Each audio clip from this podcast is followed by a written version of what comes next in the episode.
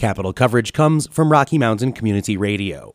A lawmaker has drafted a resolution to oust Representative Steve Lebsock from office. He is accused of sexual harassment.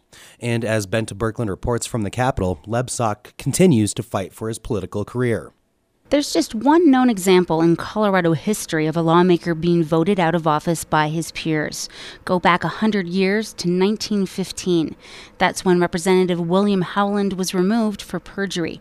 Now, Representative Matt Gray says it's time for his fellow Democrat Lebsock to go. Given what we know about his conduct, uh, I don't believe it's fair to ask another woman to ever have to interact with Representative Lebsock as a powerful member of the General Assembly. Lebsock faces two formal complaints about his conduct in the wake of stories we broke last month. Three other women have also come forward to us to complain about Lebsock, including lobbyists this week, Kristen Thompson and Anne-Marie Jensen. They allege Lebsock was physically intimidating to them and was verbally hostile. Lebsock has refused calls for his resignation, including from the governor.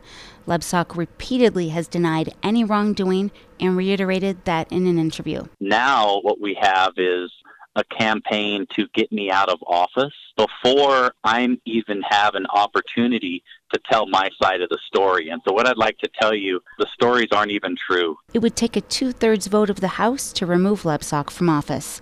I'm Bente Birkeland at the state capitol.